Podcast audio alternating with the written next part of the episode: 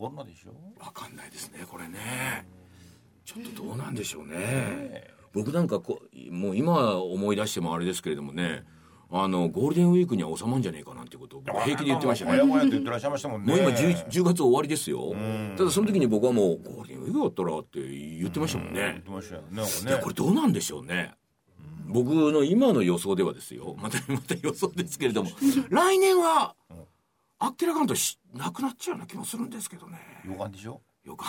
だからもうゴールデンウィークもその予感予が感あったんですけど。来年多分同じようなこと言ってます言ってますかね。そこまで長引きますかね。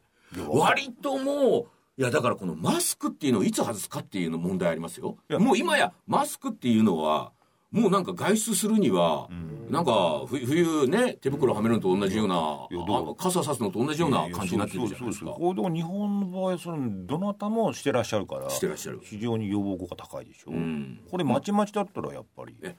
そうではなくてさ要は、そういうものがなくなもうなるなかなか危機が去ったよっていう状況があった場合にもね、このそのコ考えられロナ考えられるのは、ん。ウイルスがまあちょっとね、ん。どなしくなってくれるとか、その別に重症化しないとかっていうことに変異してくれれば、それはまあ当夜越すでしょうし、あとはそのどうなんかわかんないですけどワクチンとかっていうものがね、まだおっかない状況ですけども、まあ、それはなんかそのうまい具合に効果が出れば出れば。それはまあ集団免疫になるので。あっという間に終わりますかねその時はその時は。あっという間に終わります。あー。100年前のスペイン風邪は、その何にもしなかったんで今今のそのブラジルみたいな感じですよ。で3年ぐらいしてあっという間に終わったんですよ。うんうん。全員が感染してるから半分以上が。そのあっという間に終わるっていうのはその病が終わるのではなくてそうなるとみんなもうマスクもしないしやっぱりぎゅうぎゅうになるっていうこいやだってそとですかねのその100年前のスペイン風邪って日本の人がやっぱ40万人ぐらい死んでますもん、その時は日本の人口5000万人ぐらいですから、すごい数死んでますよ。だからせ全世界で5000万人ぐらい死んでるんですよ、うん。それぐらい何にもしないで3年かかったんですから、今なんかしてるでしょ。マスクマスクしたり。要はその僕が思うのは、そのコロナウイルスそのものではなくてはあはあはそのものの問題ではなくてなくて。じゃあコロナウイルスっていうものが本当にそのポンとねきれいさっぱりなくなったというかねそういう、うーまあもう大丈夫ですよっていう状況になったとして人はマスクを外すのやめるんだろうかって誰が外す？そっちの問題の方がど誰が一体大丈夫だって言ってくれるんだろうなそうそれに全員外すんだろうかと。まあ誰かが外し始めたら意外と人間ってパーッと外し始める。あんなに言ってたのに、あんなに言ってたのに、世の中の誰かが外し出したのが、まあ、主流になってくると、もう誰もやらなくなるんだろうなって。僕な僕としてはそっちの方が興味があるっていうかそのウイルス自体がどうのこうなるよりもこの人間っていうか日本人みんなどうしていくんだろうっていう。うん、だから案外もう今だとエレベーターとかでも平気でもだんだん乗ってくるようになってるでしょ。ぎゅうぎゅうに。はいはいはいはいはいだからだんだんまあ慣れてきちゃったんだなっていうそういうことはありましょ。うね。あるでしょ。GoTo でこんだけね移動してますからね。だってもう最近はもうなんかバスの団体旅行とかありますからね。だからそうなると今の免罪符みたいなものはマスクさえしとけば人には責められないと。ぎゅうぎゅうに乗ろうがね。実際マスク全員がしてれば、んで喋んなかったら、ん感染しないはずなんですよ。ああまあその問題ではなくていやでもそういう知識っていうのをみんな、あそうなんだねって納得してるっていうことで行動の変化がやっぱり起きてると僕思うんですよ。ああそうなのかなで A さんも B さんもやってるからじゃあ私もいいんだっていうふうに思う、僕は思うんですけどね。そうそうそう。だから僕が思ってるのは、ウイルスうんぬんかんのことではなくて、誰彼がみんなやってるからマスクをしてるだけで別にウイルスがそうですよ。ウイルスさん言ったみたいにこうこれやるとかからないからって、そこまで考えてる人って俺は A 少ないさんとかと思うけどね。B さんもやってるからやってるみたいなと、それ A さんとか B さんは多分いろいろな自分で考えて納得してるってこと多分あるなるほどなるほどなるほど。なるほど、そういう意味で言うとこう間違った方向に行ってるわけではないっていうじゃないですかね。ねだって本当にディスタンスディだスタンスここがここがむ僕はすごい非常に興味があるのは、集団的な心理で、はいはいはいはい。え最初に A さん B さんが始めて、でこれはマスクしてた方があのかからないと。そのためにみんながそれを真似してやる。だんだん真似してやった人はかからないからマスクをしてるんじゃなくて、マスクをしていないと世間から白い目で見られるからマスクをしているという人たちが今度は本当のその意味をね、ウウイルスがうんぬんかんぬんっていう意味をだんだんか考えなくなるっていうところに僕は非常に問題がこういう場合はあるなっていう。それがどういうところに出てくるんだろうっていうのがまあ一番そうですね。興味があるみたいなところですね。なんていうことで。ということでね。また曲いってみましょうか、はい。元気のいい曲です。はい。ケニー・ロギンスで「フットルーズ」どうぞお聞きいただいたのはケニー・ロギンスで「フットルーズ」でしたこちらもですね映画の80年代のフットルースって映画のいましたええええええダンスの映画でね楽しい楽しいこれまた。80年代終わりでしたね、これもまたもう上り調子の頃の映画ですからね。とにかく楽しいですからね。そうですよね。ええ。まあ、曲調もそうですよねまあみんなで踊ろうやみたいなね言ってますから。いやもうだあだからあのマスクの話なんで ちょっとだけねやっぱりその最終的に僕ねでもね最近もうね僕なんかもうマスクしてていいなっていう気になってきちゃってるんですもう。本当のそういうところも面白いですね。のウイルスうんかんぬんじゃないです。うん。なんかね僕基本的にやっぱりね一人でいたい人間なんだなっていう。マスク関係あるんですか？いや外界と遮絶している感じがあって。なるほど。見られていない感じがあって。芸能人的な。芸能人的なっていうわけじゃない。そうではなくて。そうですねあなたね他人と遮断したいっていう気持ちが俺あるんじゃないのかっていう。すごいですね。もう相反する心模様っていうのがねあなたの。ほらもう YouTube でね、あの今もまた随分と「どうでしょう TV」で私の一人暮らしの赤びらのやつ。やってるじゃないですか。うん、あれやっぱりね、自分の中ですごく精神的に落ち着きますからね。そうでも遮断してるんですけどもああやってその動画を通してね。はい。その見られてるじゃないですか。でご自分でカメラも据えてね、構図を決めてね、であそこに入っていけばどうかとかって思ってやれるわけでしょ、それっていう誰か見るんだろうなっていうふうに思うじゃないですか、でもあなたの中ではそれでも人が周りにいないっていう事実はあるので、なんか割と一人になれるみたいなそっちの方が大きいとはいえやったものはなんか人に見せてちょっといくばかの金になるようなそうですね。うん。だからあれ見見られてようが何しようがもうその周りにはいないわけですから。その辺がやっぱりその一般的なあれとは違いますよね。ちょっとね。え。ーその水曜どうでしょうにしても何が一番好きかっていうと編集してるのが一番好きっていうのはあれも周りに誰もいないからですよね。誰もいないからですかだからなんかその今マスクをしてるっていう状況は俺多分ねマスク外しませんこれそういう意味で言うと。そうなんですうか、ん。多分そうだと思いますもしかしたら目は似てるのかもしれないまあそういうとですねこあるかもしれないやっぱりね。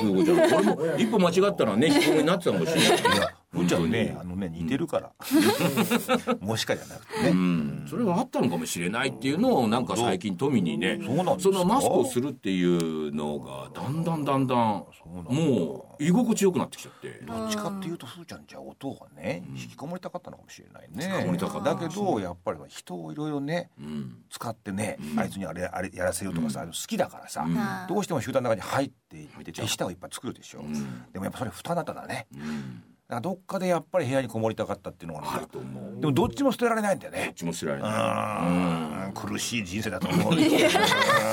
苦しいっていうまでは言ってないにしてもまあなんかこれからは割とそういうこの一つのきっかけですけどマスクをしたっていうのは一つのきっかけですけどここに自分の居心地の良さを感じたっていうのは意外とそういう人いるのかなっていうちょっとなん気もねかあなた、うん。あのお金の匂いがプンプンしますなんかね、いいですよそれは。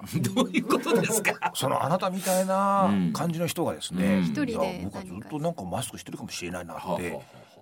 藤村さんだったら多分真逆のことを言ってるどっちかというとトランプ派じゃないかみたいな感じ思うででもそうではないっていいう結論をどんどん出していくっていうことでですねこれはね人がついてきますね。うんこれは。どういうことなんだろううんこれはねやっぱりいいですね そう。ウイルス関係なくマスクは、あしたいっていう人って意外とこの現代の社会に生きる人には多いんじゃないのかなっていうことがなんか自分も実際にしてみてちょっと分かったっていうでもね大声を出してねマスクをしたいって言えるって人がね、あんまりいないと思うんですよ。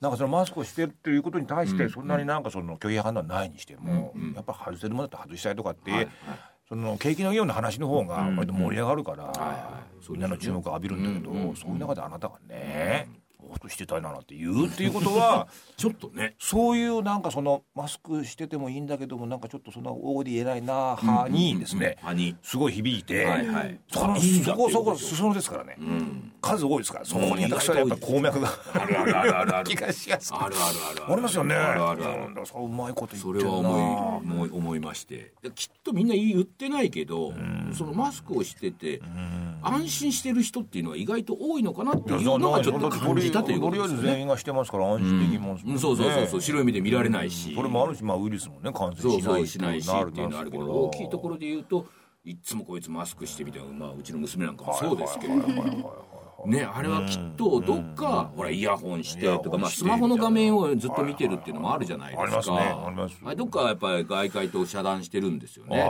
それがいい悪いではなくて、そういうふうに生きざるを得ない人というか、それが一番落ち着く人っていうのは、きっといるんだっていう中で言うと、俺もマスク派だったんだっていうふうに気はづいたっていういいことですね。ですよね、ええそういう気づき方がやっぱりねお金の匂いがするんですよやっぱりね いいですよね。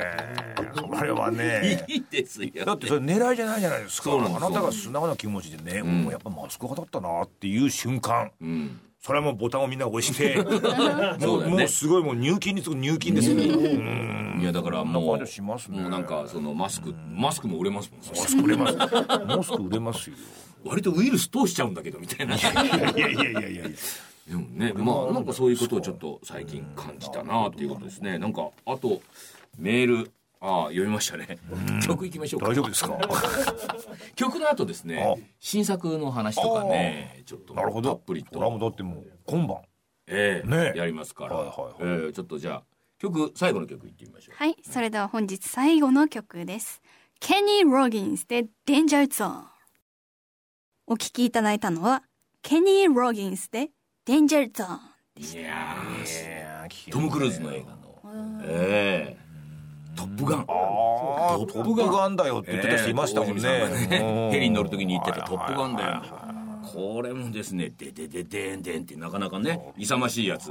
大泉さんのがヘリに乗った時はこの音楽はずっと流れてたんだと思います。なるほどトップガンみたいトップガンだってもうす。ごい古い映画じゃないです。か古いです。古いです。今見たらびっくりす。るぐらいの映像じゃないです。かなんかえーでもなんか、リメイクっていうか、その後のみみたいで、あやりましたよね、去年だかなんかね。見てませんけどもで。したかええなるほどネットフリックスとかでね、映画最近す。ごくたくさんちょっと見てるもんです。から、つい映画音楽をね。どの辺見れば面白そうです。かいや、なんかね、もうとにかく僕映画を見たりですねあのドキュメンタリーも面白いですね。あの、第二次世界大戦をカラーで見るっていう。あーありますなんかシリーズネットフリックスのオリジナルシリーズで。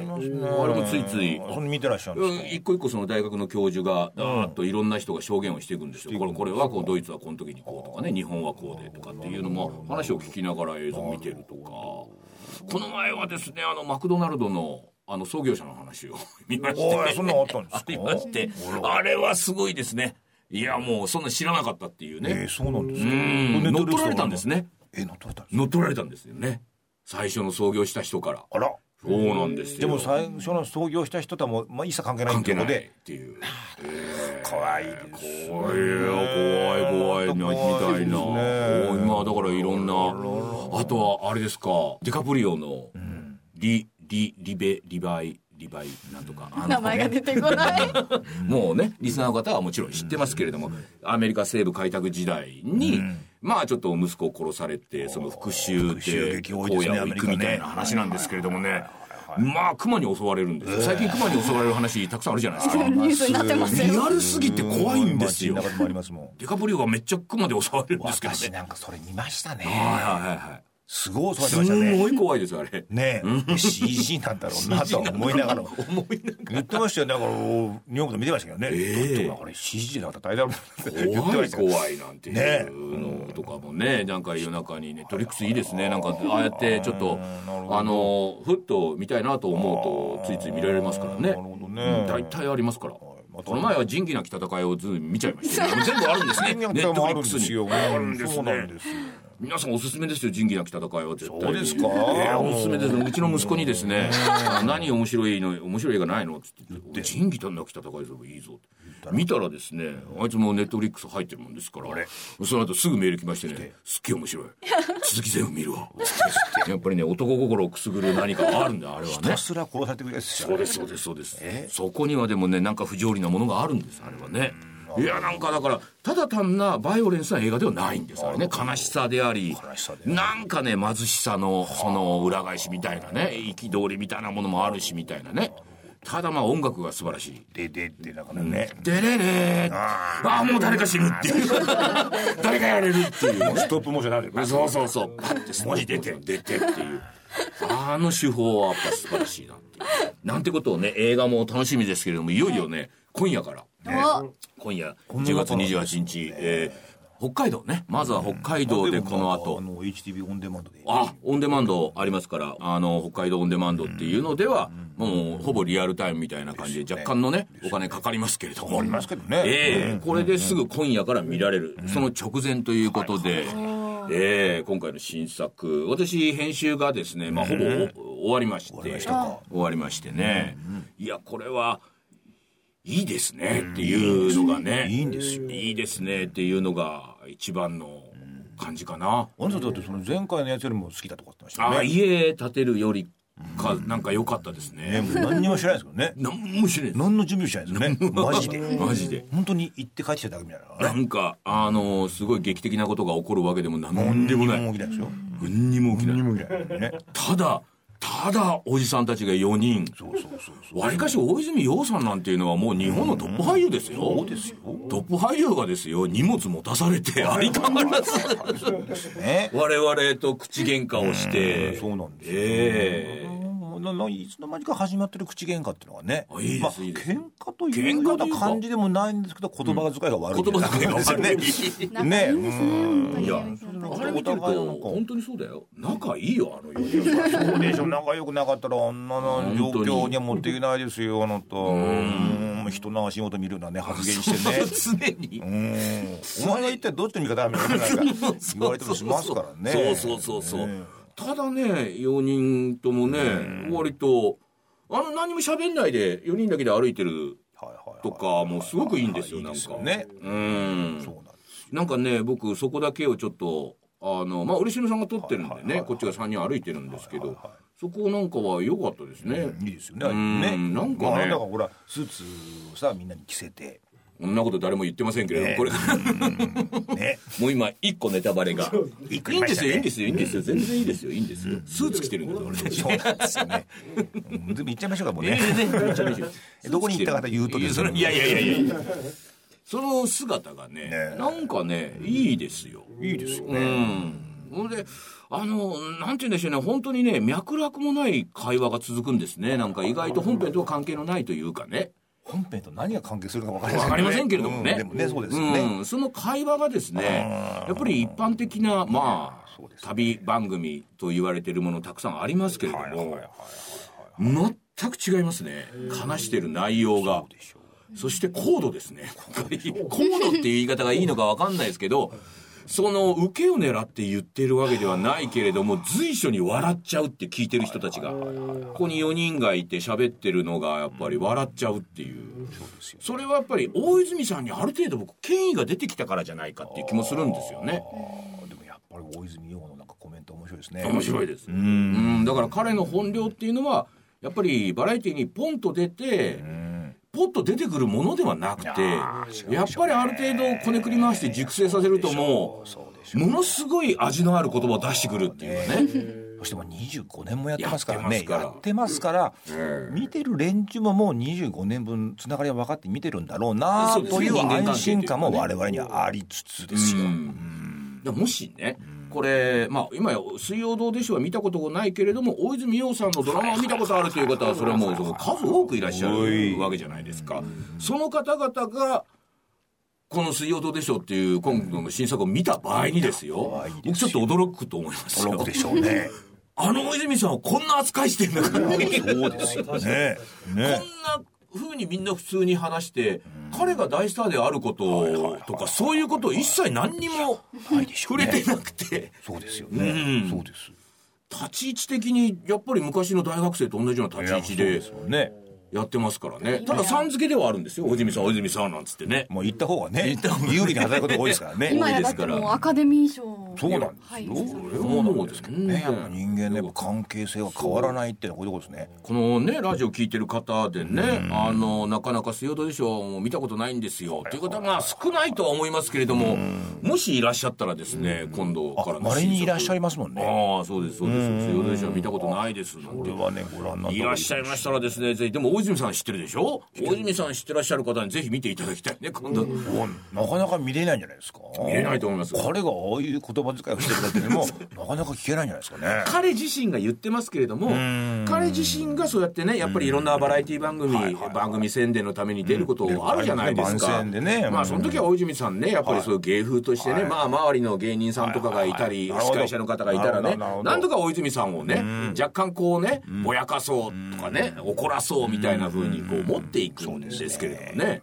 うちの番組の場合はそういう意図がなくてもだんだんそうなっていっちゃうそう。確かにそうですね。で、これ聞いてたら、今回の場合は、いや、大泉さんも悪いんじゃないですか？みたいなね、そういう言葉遣いも彼、かなりありますし。今回相当あなたもなんかびっくりするぐらいなんか。ありますし、えー私の方も確かに悪いなっていうのもあります。そんなにひどい言い方するみたいななんかあなたが言ってたりしますからね。そうそうそうそう。みたいなことがね、まあなんかありますからね。皆さん多分あやっぱりなんか昔のどうでしょう戻ってきたっていう言い方をなさる方もいらっしゃるのかもしれないですけど今回のやつを見てね、まあ、4人だけですから、そう思うかもしれないけど僕からすると昔の通り。いや通りじゃないですよ。ちょっと違う。通りじゃないです。もっとなんか女性されてるいやそれは絶対そうでしょう。ん。でも新しいことはないんですよ。新しいことはない。新しいことはないんだけどいこれだけ変遷していった今の時代はやっぱ笑っちゃうってことは、そこにやっぱり相当の変化はあるっていうこと相当なんなですよ。変化がある。うん。だからそれで言うと、アフリカとかもね、皆さんなんかアフリカが出た時はや、あの、スタッフたくさんいてっていう批判が随分ありましたけども、やっぱりね、僕ね、お門違いだと思うんです。そこを見ちゃうと、どうでしょう？の真髄が見えないというかね。そうでしょう。あの多くのスタッフがいようが、何しようが、変わらないんですよ、その我々の部分はね。それが今回、なんとなく12年ぶりですか、4人で旅をする中で、まあ、出てることは出てるんですけども、アフリカも面白いですよ、全然。我々の会話の中身というのはね。面白いです。まああれもアフリカまで行ってますから。行ってます。でいろんな動物見てびっくりしてますからね、今回の旅は誰一人びっくりすることもなく。ほんで帰ってきて4人が4人ともいや今回大丈夫かみたいな感じでうん。全く全く面白くないんじゃないかななんてことを内心みんなが思っていて、え2年間塩漬けにしてたっていうところで繋いだらなんか笑っちゃったみたいなでしょ？だからこれは我々自体ももう、ん。気づいていないっていうところで無意識にやってるってことでしょ、うん無意識の領域にまでもう来てしまっているっていうね。は。だから本当にねそのこだわるっていうことは損するんだっていう。ははははそのなんかその4人だけとか、はいろんなことも含めてですよ、どうでしょう？かこうなきゃいけないっていうのも含めて、そのこだわりっていうものにとらわれてるっていうのがすごい損するなっていうことをもうこの年になって勉強しましたまたすげえなどうでしょそうこなんですよ。誰もの目が不思議だったわけですよ。4人が4人とも。価値に気づかずに。数火事に気づうかずん。それはもう見ている人もそうだと思いますけれども。ねそうでしょう。そしてあなたは去年のやつよりもいや今回の方が好きだなっていうぐらいのものがここに出来上がってたのに全く気づかなかったっていうことですよ。こだわらないっていうね。人はついいろんなことにこだわりすぎだしあれですけれどもこだわらないっていう、ねうん。我々のその辺の間合い絶妙ですね。絶妙。褒めるわけいや褒めてるんですけど や本当今回のやつを見て、ね。ああ本当にもうもう誰もたどり着けない領域に来ちゃったなっていう感じがありました。で何にも起きなくたってなんで面白いんだろうっていう。だからどっかでやっぱり投げちゃいないんですよね。投げちゃいない。全員必死にやってる。必死なんですどっか。うんい必死やそれがね見ものでございます。えこの後ご覧ください。えーということでですね、今回もですねいろんな話をしてまいりましたですね、えーちょっとプレゼントの当選者の方行ってみましょうか、えートラッキーさん、えー北海道40代男性の方、えーそれからアイレンさん千葉県40代男性の方男性多いですね。水亀座の黒猫さん大阪府20代男性。男性の方も。えー源氏パイの猛者、神奈川県20代男性。お猫さん、神奈川県50代男性。えー、チコトントンさん30代北海道女性の方というわけで、えー、この方々に数少なくなってまいりましたヒゲの、えー、ステッカー。また本当にね、あのー、ちょっと来年ぐらいはねステッカーの方また俺だから娘のアイドル写真娘のね ちょっと考えながらやっていきたいなと思っておりますと、えー、今日から1週間はですね、ラジコのタイムフリー機能でこの番組をお聞きいただけます。さらにラジオクラウドというアプリを利用して繰り返しお聞きいただくことができます。ということで本日もお時間となりました。えー、この後ね、水曜どうでしょう、新作、はい、ぜひオンデマンドでも楽しんでいただきたいと、ね、いうことでございまして、お相手は、藤村風子と、西野正幹と、藤村忠久でございました。どうも、おやすみなさいませ。おやすみなさい。